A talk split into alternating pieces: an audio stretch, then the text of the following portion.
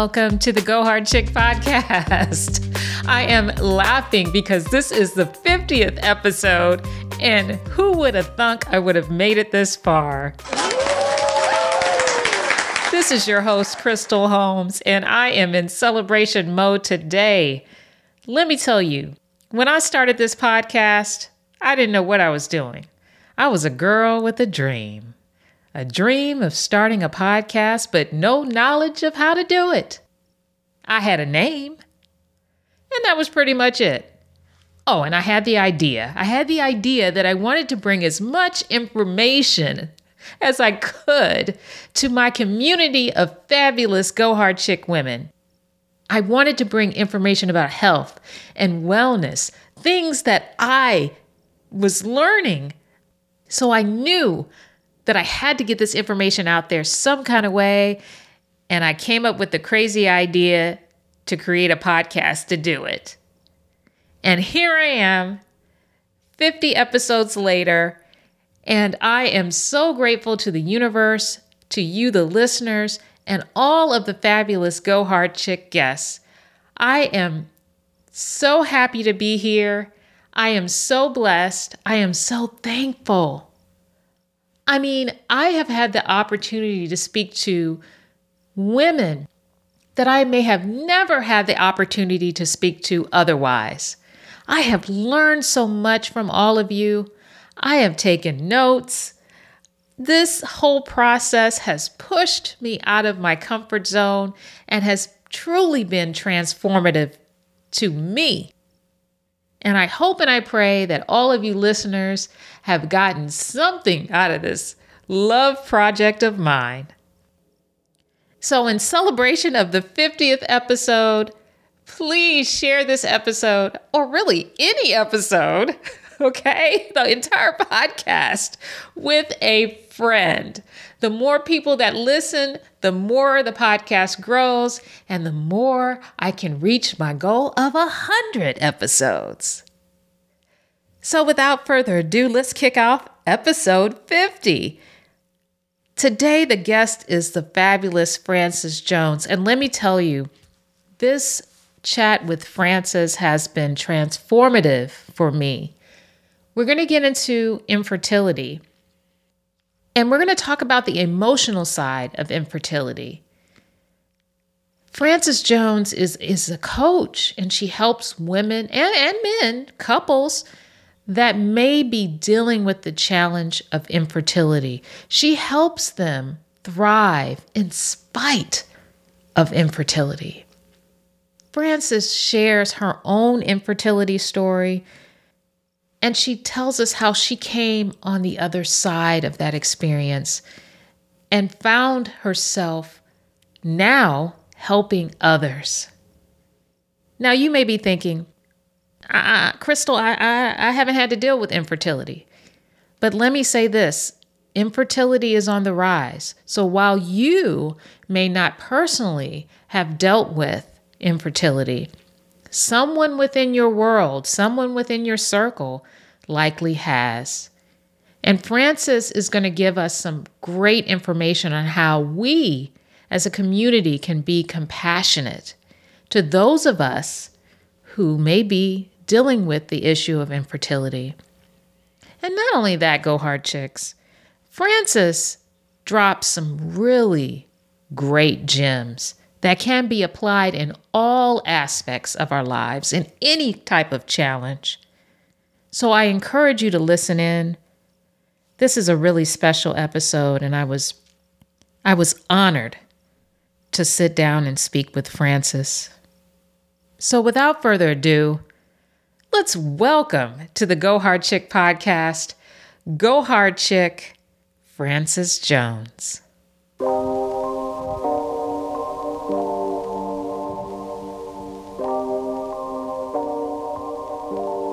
Welcome to the Go Hard Chick podcast, Frances. I am so thrilled that you are here today. Thank you for joining me. Well, thank you so much, Crystal, for having me. It is such an honor to be able to speak with you and your audience today. Yes, I am thrilled. This is a topic that I I'm gonna be honest with you. I don't know a whole lot about it. Um, infertility. I I I've had a guest on a doctor that kind of talked about the medical side, but I'm really this season of the podcast trying to delve deep deep into how we as women can deal with emotional issues and traumas and different things to um, live healthier and fuller lives. And I, I I know there are a lot of women out there that have suffered or are suffering with uh, infertility, and I, I think people are starting to talk about it a little bit more now. But I, I feel like at one time it was people didn't even talk about it. It was a deeply held secret that many women kept. Um, but I, I, do see women around me that um, have dealt with that. Mm-hmm. And, you know, I thought it would be great to talk to you about how women can thrive from a the emotional standpoint and live healthier and happier lives and thrive in the midst of infertility. So I'm thrilled to talk to you today about this topic. Let me stop blabbing. because I want you to introduce yourself to the listeners. Please share who you are and what you do. Okay, awesome. Thank you so much. Well, my name is Frances Jones, and I am the author of the book Overcoming the Emotional Stigmas of Infertility Barren but Not Ashamed. I'm also a an infertility and transformational coach. I'm a speaker and an advocate. And I just, I just live my life to uplift others, to, to help those who are stuck to find a better perspective and knowing that life is so much more than the challenges that we experience on a daily basis. And sometimes we focus on the things that, that hurt more than the things that help. And so my, my whole mission in life now is just to encourage, inspire, motivate, and uplift others who are going through life to let them see, to let you see that there's better ways to handle situations. Yes. And I, I love that because I feel like so many of us are suffering um, just in life in general. Yeah. And we don't know, we don't have the tools to navigate mm-hmm. some of the things we're dealing with. Um, so I'm thrilled to meet women like you that help other women navigate through this stuff. Yeah. Yeah. So, so tell us, Frances, if you would share, tell us a little bit about your own journey with infertility. Okay.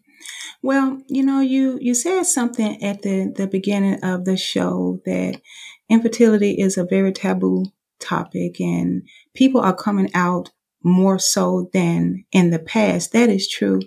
But there's a large part of us that still hide in the closet, so to speak, in the dark about it. Um, my story, I came from a very fertile family. Um, I was raised as the daughter of sharecroppers. My mom, she was born in 1925. So talking about that personal stuff on that level was just not widely done in my family. And so me coming from a very fertile family, my mom, she conceived 10 times. She had a sister that conceived 10, another one that conceived seven. All of my sisters were able to conceive and have children. All of my adult nieces, with the exception of one, were able to have multiple children but I was never able to conceive one time. And that really took me in a spiral downward because I didn't understand why me? Why did I stand out in that sense where everybody else was able to, to have that dream to come to pass, but I wasn't? And so going back over my life, I, I was raised in a family of love. My mom and dad, you know, they taught me values and I'm talking to me personally. They taught me values, the value of respect and family and love and togetherness and working together. Of course, you know, being sharecroppers, that's something that was, that was very important in my family. And so me seeing how close my family was and how my mom and dad, you know, even through the challenges that they had, they, they raised us to, to respect and love one another. And so the values that they taught me, I wanted to be able to have my own children and teach those same values, you know, to them. I remember a conversation when I was 19 years old. I was talking with an acquaintance and she came from a large family as well. And I don't know how we got on the subject of children, but we did start talking about it. And she asked me, Do you want kids? I'm like, Oh, yeah, I definitely want children. She said, Well, how many do you want? And I immediately told her without even thinking, I want five children. And she looked at me and said, You want five kids? I'm like, Yeah. She said, Well, you're a real woman. And so me thinking about my mom having 10 kids and and and her sisters conceiving several times. And I knew I thought of my mom was a real woman. So I'm thinking, oh wow, if wanting to have five children made me a real woman, and I knew that my mom was a real woman, then yes, I proudly wore that as a badge of honor, right? And I also remember um, my husband, right before he and I got married, we had announced our um, uh, engagement to his family, and his dad pulled me aside and gave me the father, soon to be daughter in law talk. And he said, You know, my son, he really loved children. You know what I mean?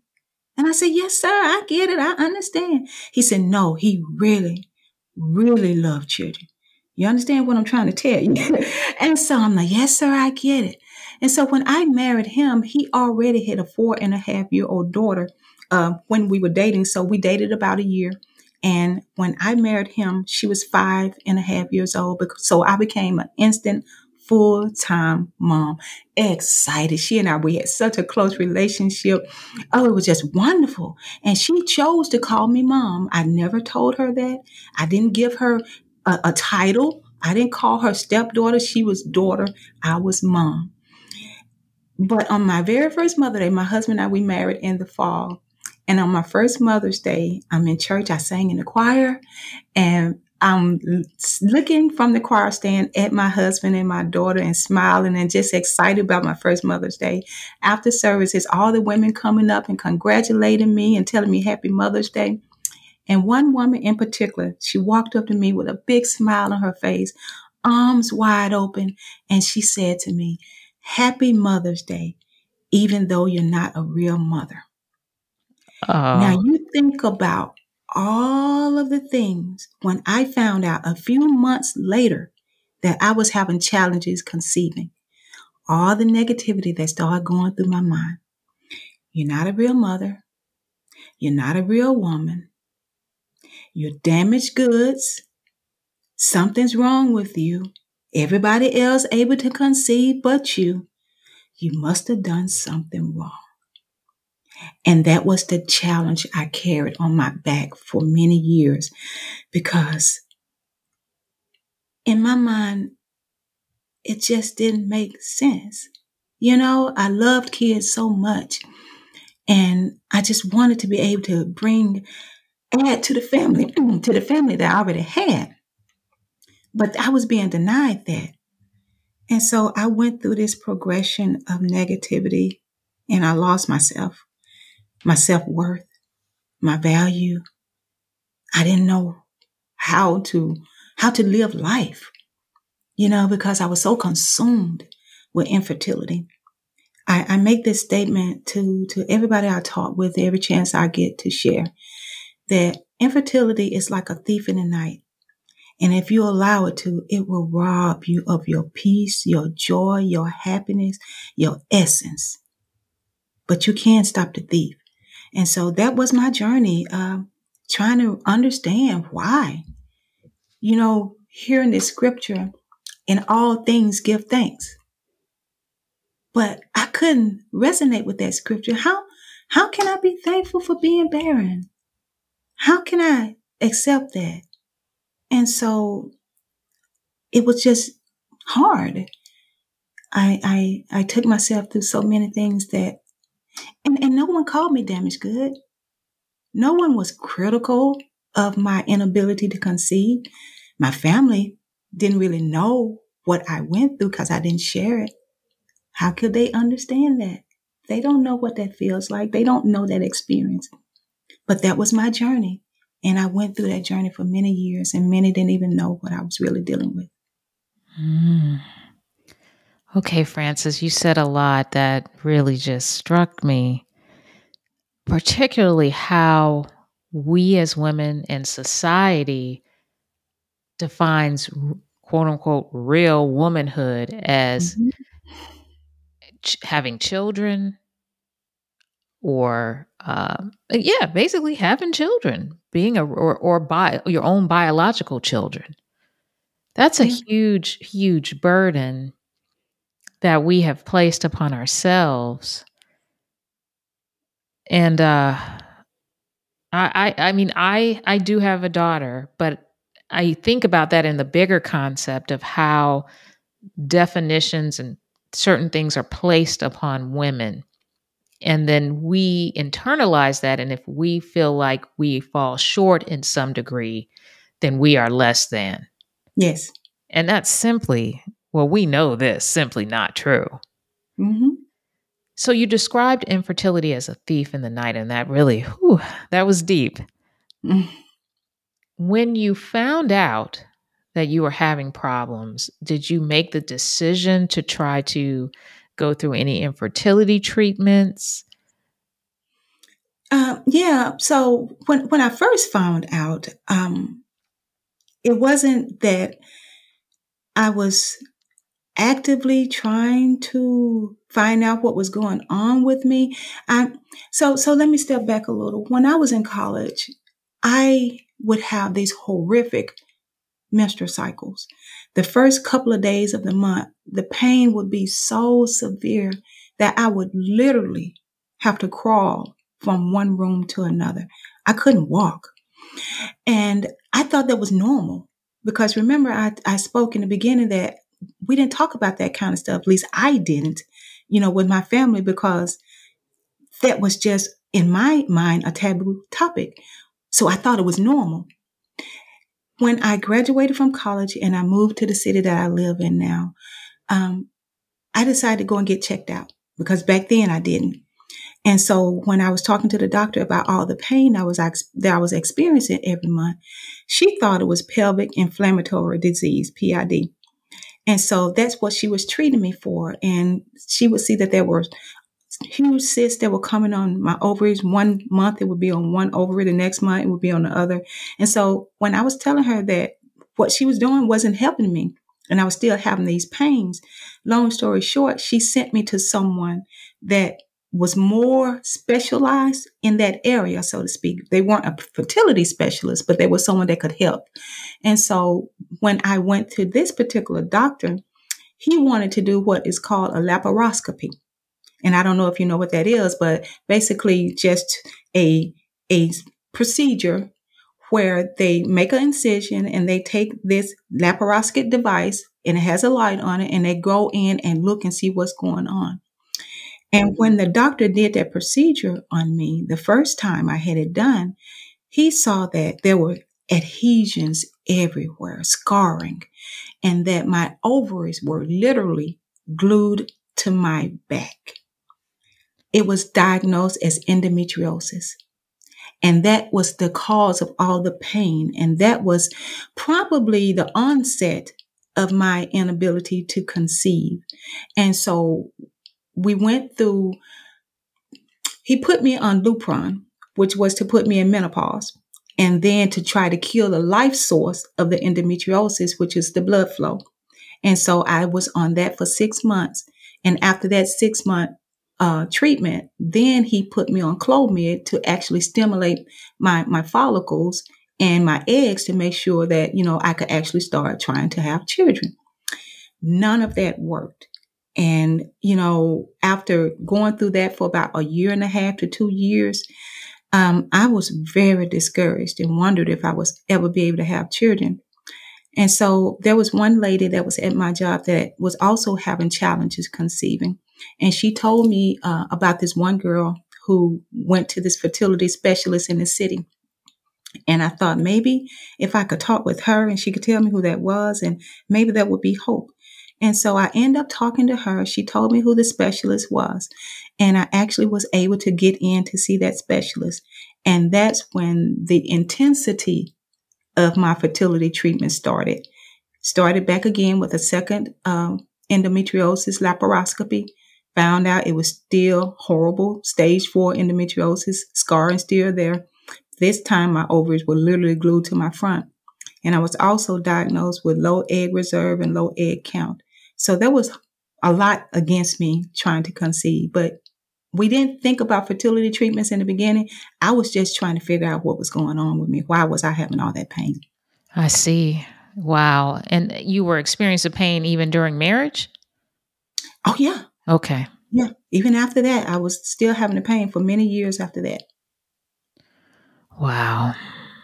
So you mentioned you said you didn't share it with your your family. And I think a lot of us are suffering in silence about a lot of things. Who who did you go to for support then? Did you have a support system? Not really. Um I my my sister that live lives close in the city. She lives in the city. She knew that I wasn't able to conceive and we talked about that. But I didn't share the depth of what I was dealing with emotionally. She knew that I, I was going through treatments. She didn't know to what degree, what type of treatments. I didn't really share that. But I just didn't think that they would understand. You know, it's like you can't, in my mind, you can't really understand what it means to go through infertility unless you've actually gone through it. And so, yeah, she was trying to be encouraging, and she was to that degree, but there was a disconnect in the connection. She just didn't get it. You know, it's it's more than just wanting to have children in the house. I had a daughter in the house. And then eventually my husband and I adopted two brothers, both under the age of five. So it wasn't about just having kids in the house. It was about being denied something that they were able to to have. And unless you really experience that, it's it's just it's just hard for folks to, in my mind, to really get it. And some of them just think, oh, just go adopt. You know, you want some kids. There's many out there that need homes. But I think a lot of times individuals just don't understand that it's more than just having kids in the house. It's it's a it's it's a connection that having that life grow within you. And when that child is conceived and brought into the world and having that child lay on your breast and know that, hey, this was a part of who you are. It's so much more to it. And I just, my family, I just couldn't see them understanding because they already had what I couldn't have. That makes me wonder uh, at that time when you were going through the challenge of infertility were there any resources? I mean, I, I know there there were therapists, but any specialized resources for women, support groups, or anything like that? And even today, yeah, I mean, t- today definitely, I believe even back then that there was, but because I was so close minded, I didn't even know where to look. I didn't know what to do you're talking about over 20 years ago, right? And so I wasn't even prominent on being on the internet. My husband had to teach me how to use the internet. So when I was on the internet searching, I wasn't searching for resources to help me to deal with what I was dealing with. I was searching for pregnancy signs. You know, it's, it's how, how do you know if you're pregnant? Oh, oh, I'm, I'm feeling this oh, maybe I'm pregnant. Maybe this is a sign. This is a symptom, you know? And, and see, like I said, I came from an era where you didn't talk about that kind of stuff. So that was the furthest thing from my mind trying to find someone to talk with. I was just trying to find out, hey, is what I'm doing working? And so it maybe if if I'd had that mindset like that then, then maybe I would have a different discussion today with you. Right. But that wasn't me. That wasn't my mindset. Well, but Frances, I'm glad I asked you that question because I'm guessing even today, whatever resources are there, women that are going through this, they're not in that mindset. They may not be thinking about help. They're doing what you were doing. Yeah. You know? Yeah. They're not. Yeah. And so they're suffering alone. I mean, they, they, I'm sure they have the support of their partners, but they're suffering. What what would you tell someone that is currently going through this challenge as to how they can how they can thrive or continue to thrive even in the midst of this Okay, so there, there are a few things. Uh, number one, understand number one why why is the challenge of infertility so hard on you? And the reason I say that is that for me, why it was so difficult is because even though I had children in my in my life, I I've always felt like they were to walk away. Like my my my daughter, she she was still connected to her biological mother, and even though my husband and I was raising her full time, conflicts began to arise because the biological mother had a problem with me, with the daughter calling me mom. And even though I was there full time, our little baby was so concerned of not offending her her biological mom, she began to pull away from me. Yeah, and there were conflicts there. And in the end, she decided she wanted to move out of our home and go move with her biological mom. And so I felt abandoned. I was so afraid that when my adopted sons became old enough, that one day they would want to find their biological parents and then they would leave me. But I felt that if I had a biological child, that child would be bonded to me and that fear of that child leaving me wouldn't exist. And so back to your question, I would say understand why infertility is causing so much hurt in your in your life. And face that hurt. Face the fact of whatever it is that that's causing you that hurt. I understand, yes, you want to be able to have a child, but there's even a root deeper than that. And get to that root and face that root head on, face that fear.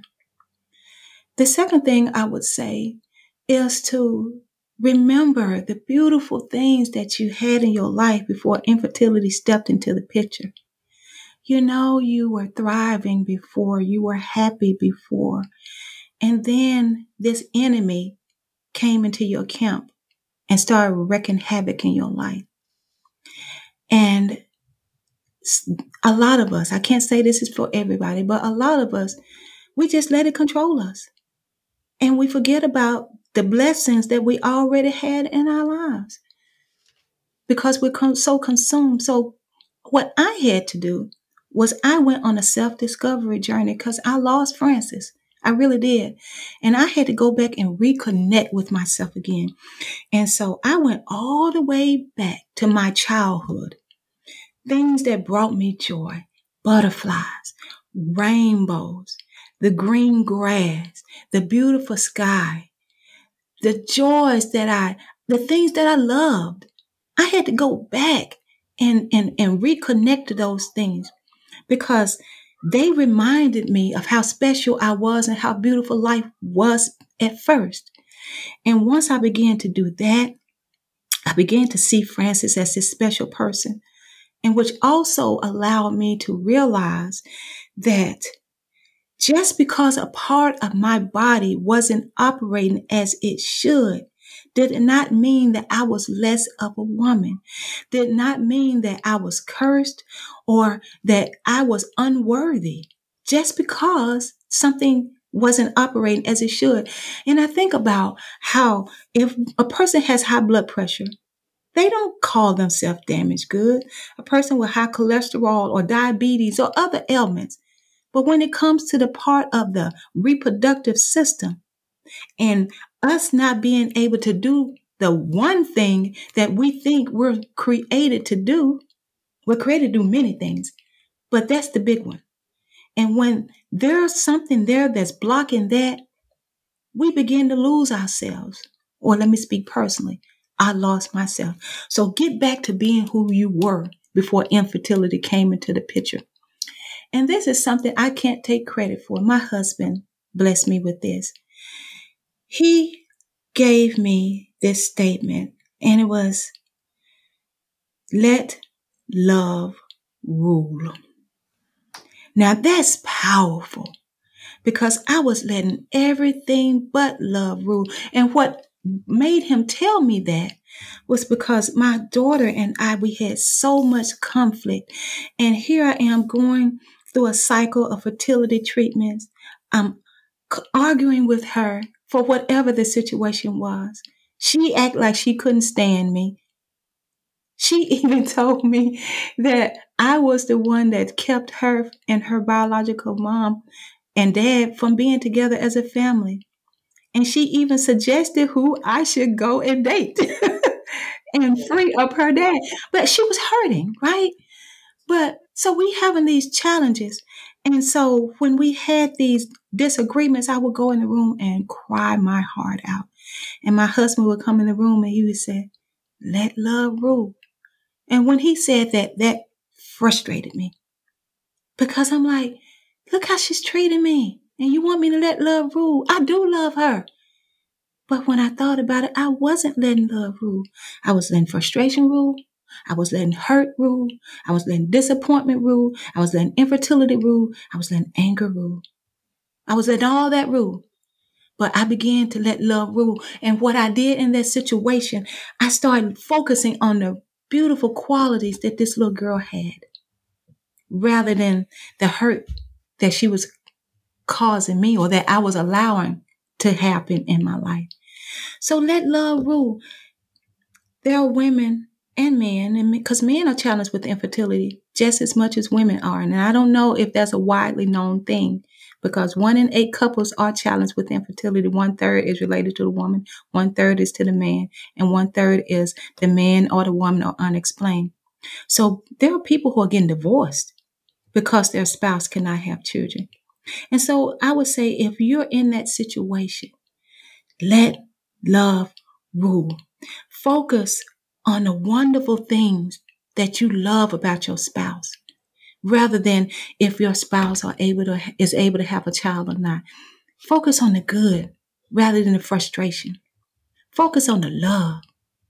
Focus on the peace and the joy that you used to have. Let love rules.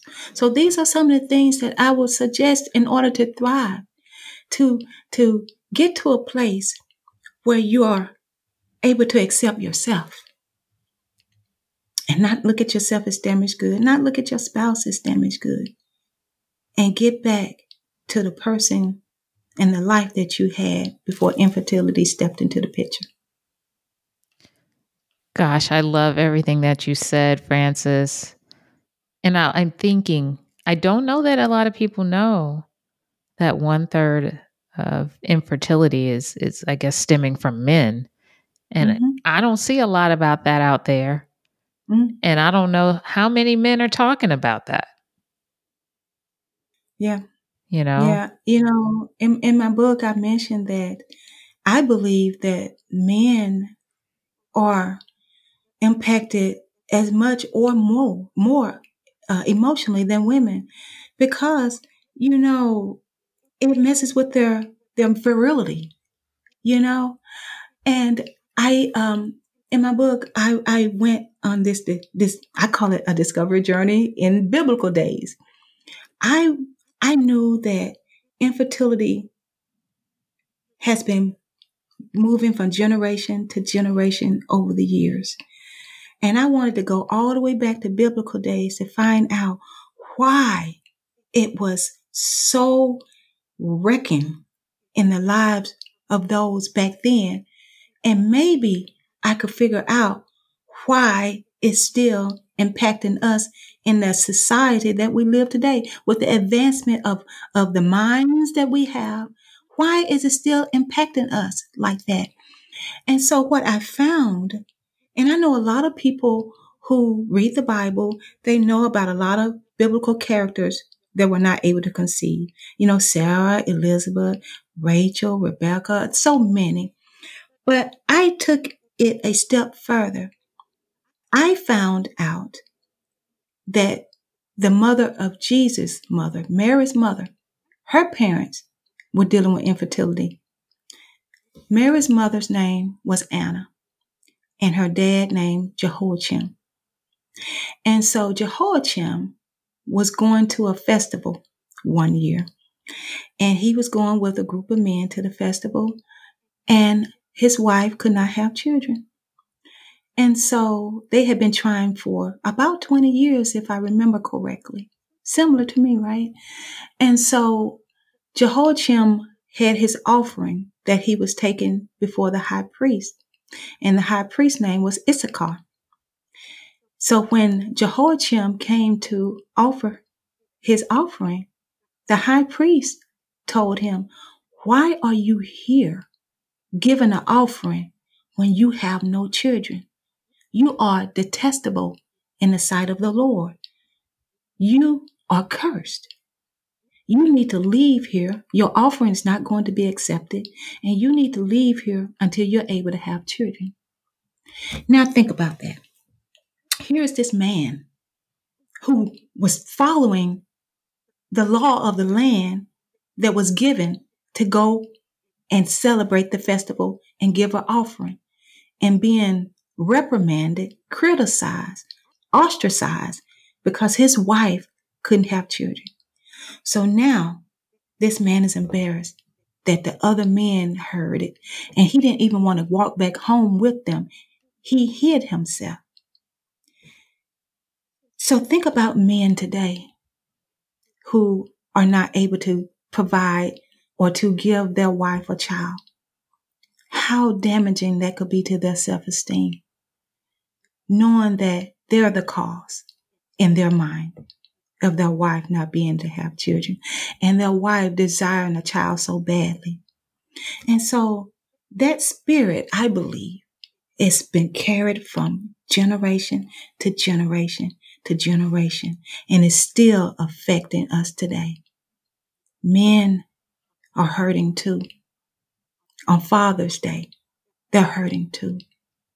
And so it's, it's, it has to, it has to be a change. And that's why I'm here today. And that's why I've been out speaking to as many people as I can. That's why I wrote my book.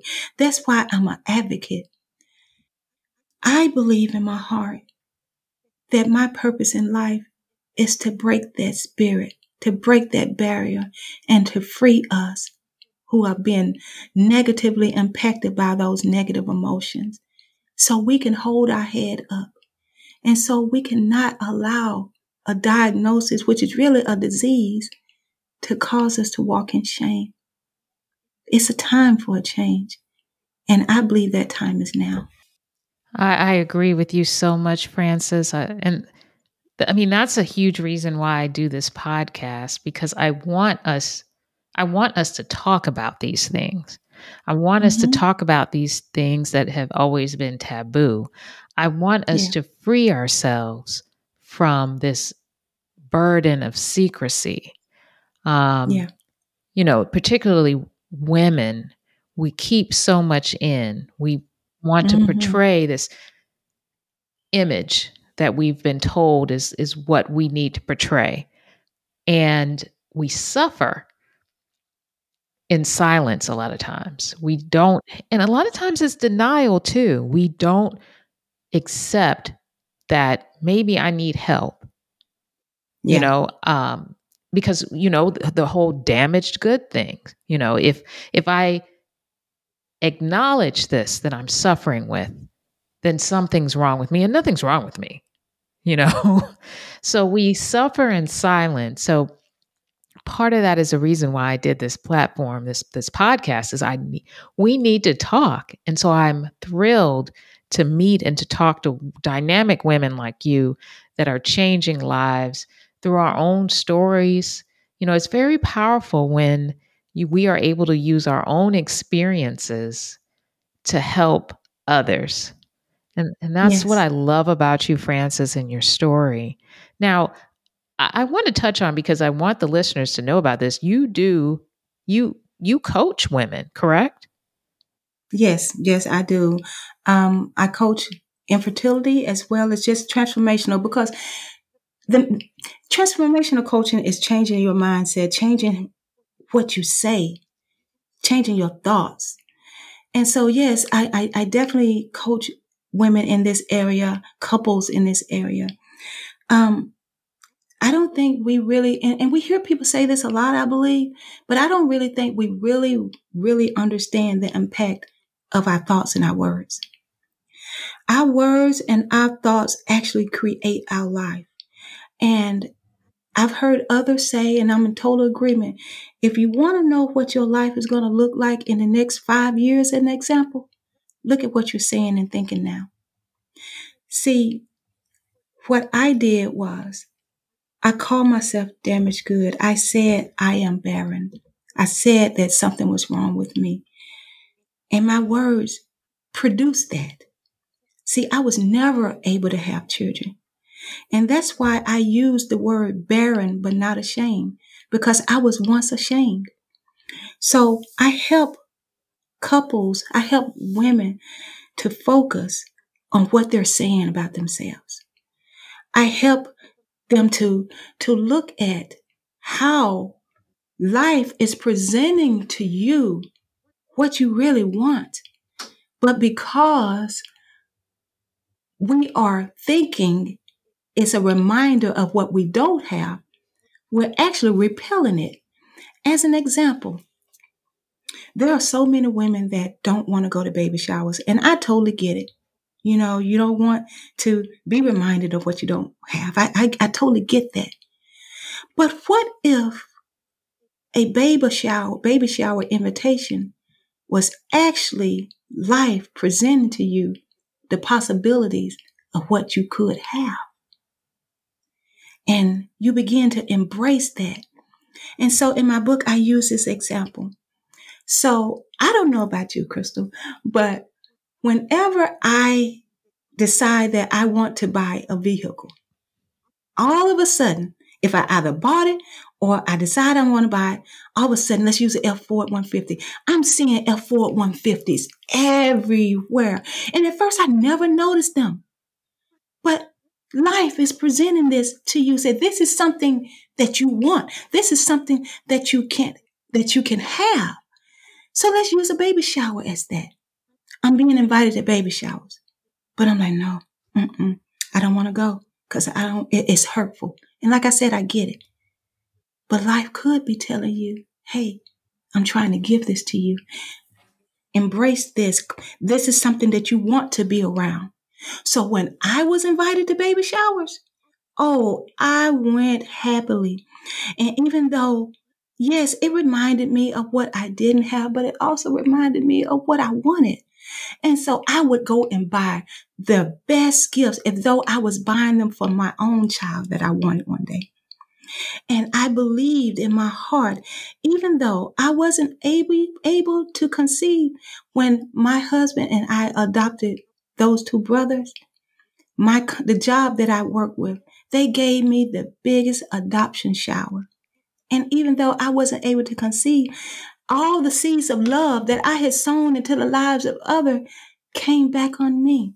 So you're really doing two things. You're sowing seeds of love into the life of another so you can receive the power of sowing and reaping. But you're also being presented the possibility of having something that you desire so badly. So it's all about perspective. When I coach my clients, I help them to change that perspective. And there was one of my clients that she was having challenges conceiving and bringing forth the child through long term. She would have the child. She would, I'm sorry, she would conceive, but then she had a miscarriage and it was so hard for her. And so she had convinced herself that she was having fertility challenges. And so I asked her, Well, have you ever been diagnosed with infertility? And she told me no.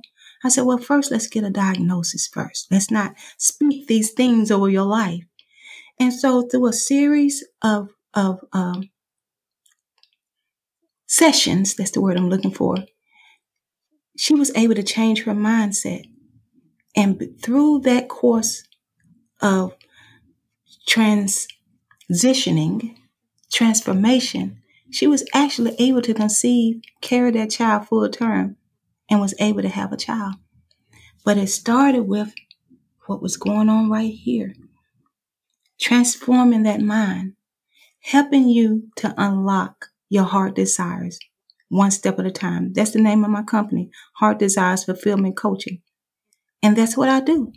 I help you to unlock it one step at a time and be able to actually fulfill that desire in your heart because all of us have that.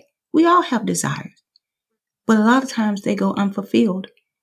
And so I help you to be able to fulfill that and to find that joy that you deserve to have and to show you that you deserve to have it, even though you may feel like you've done something to cause it, to remove the blame, to look at yourself as a wonderful person that you truly are, to remove that negativity and help you to get to a place where you can actually start bringing these things back into your life that you desire.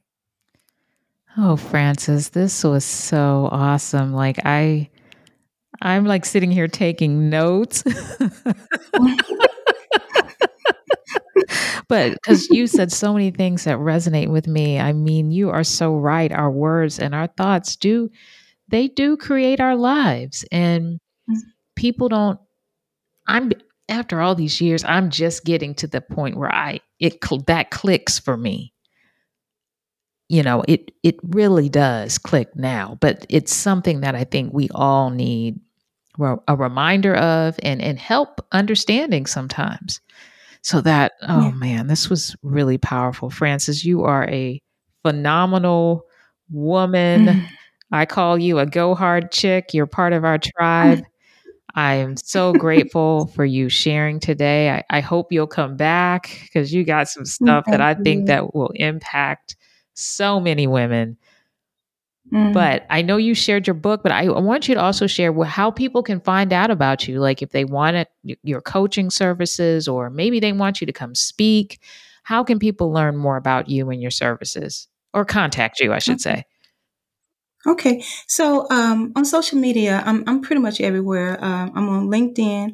Uh, my LinkedIn handle is Frances Jones One. I'm on Facebook and Instagram. Both my handles are the same Heart Desires Coaching. I'm on TikTok at Jones. Twitter, Heart Desires FC.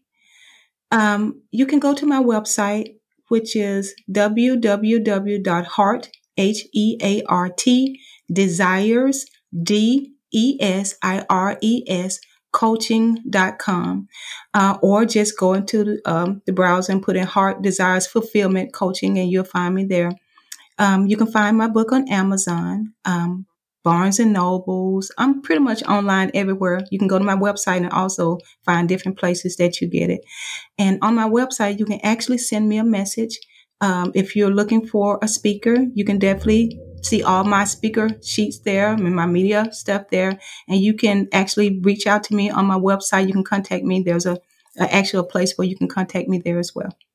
Oh, goodness. Thank you, Frances. I am so grateful. And I know the listeners that hear this episode will be grateful as well, no matter what their journey is. I think every, everything you shared today applies to those of us who may be suffering or dealing with infertility challenges, and some of us that aren't. I mean, you yes, gave, yes. yeah. Yeah, I'm glad you mentioned that because I was getting ready to mention it as well. Yes, my book is about those of us who are challenged with infertility, right? To to find a way to to heal the broken heart.